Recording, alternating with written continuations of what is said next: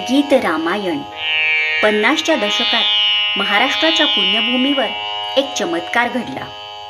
रामायणाचं पौराणिक कथानक इतिहासाच्या पानांवर गीत स्वरूपात सुवर्णाक्षरांनी लेखलं गेलं. शब्द आणि सुरांचं हे मैत्र न भूतो न भविष्यती असं होतं. आपल्या सगळ्यांचे लाडके महाकवी गदिमा अर्थात ग दि माडगुळकर आणि स्वरतीर्थ बाबूजी अर्थात सुधीर फडके. या दोघांच्या दैवी प्रतिभेला पडलेले स्वप्न ते म्हणजे गीत रामायण.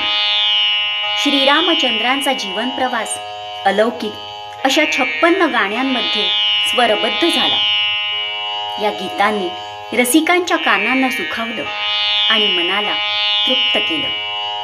आनंद दुःख विसावा विरह वेदना या भावनांचं जणू स्वर्गीय स्वरसंमेलनच भरलं.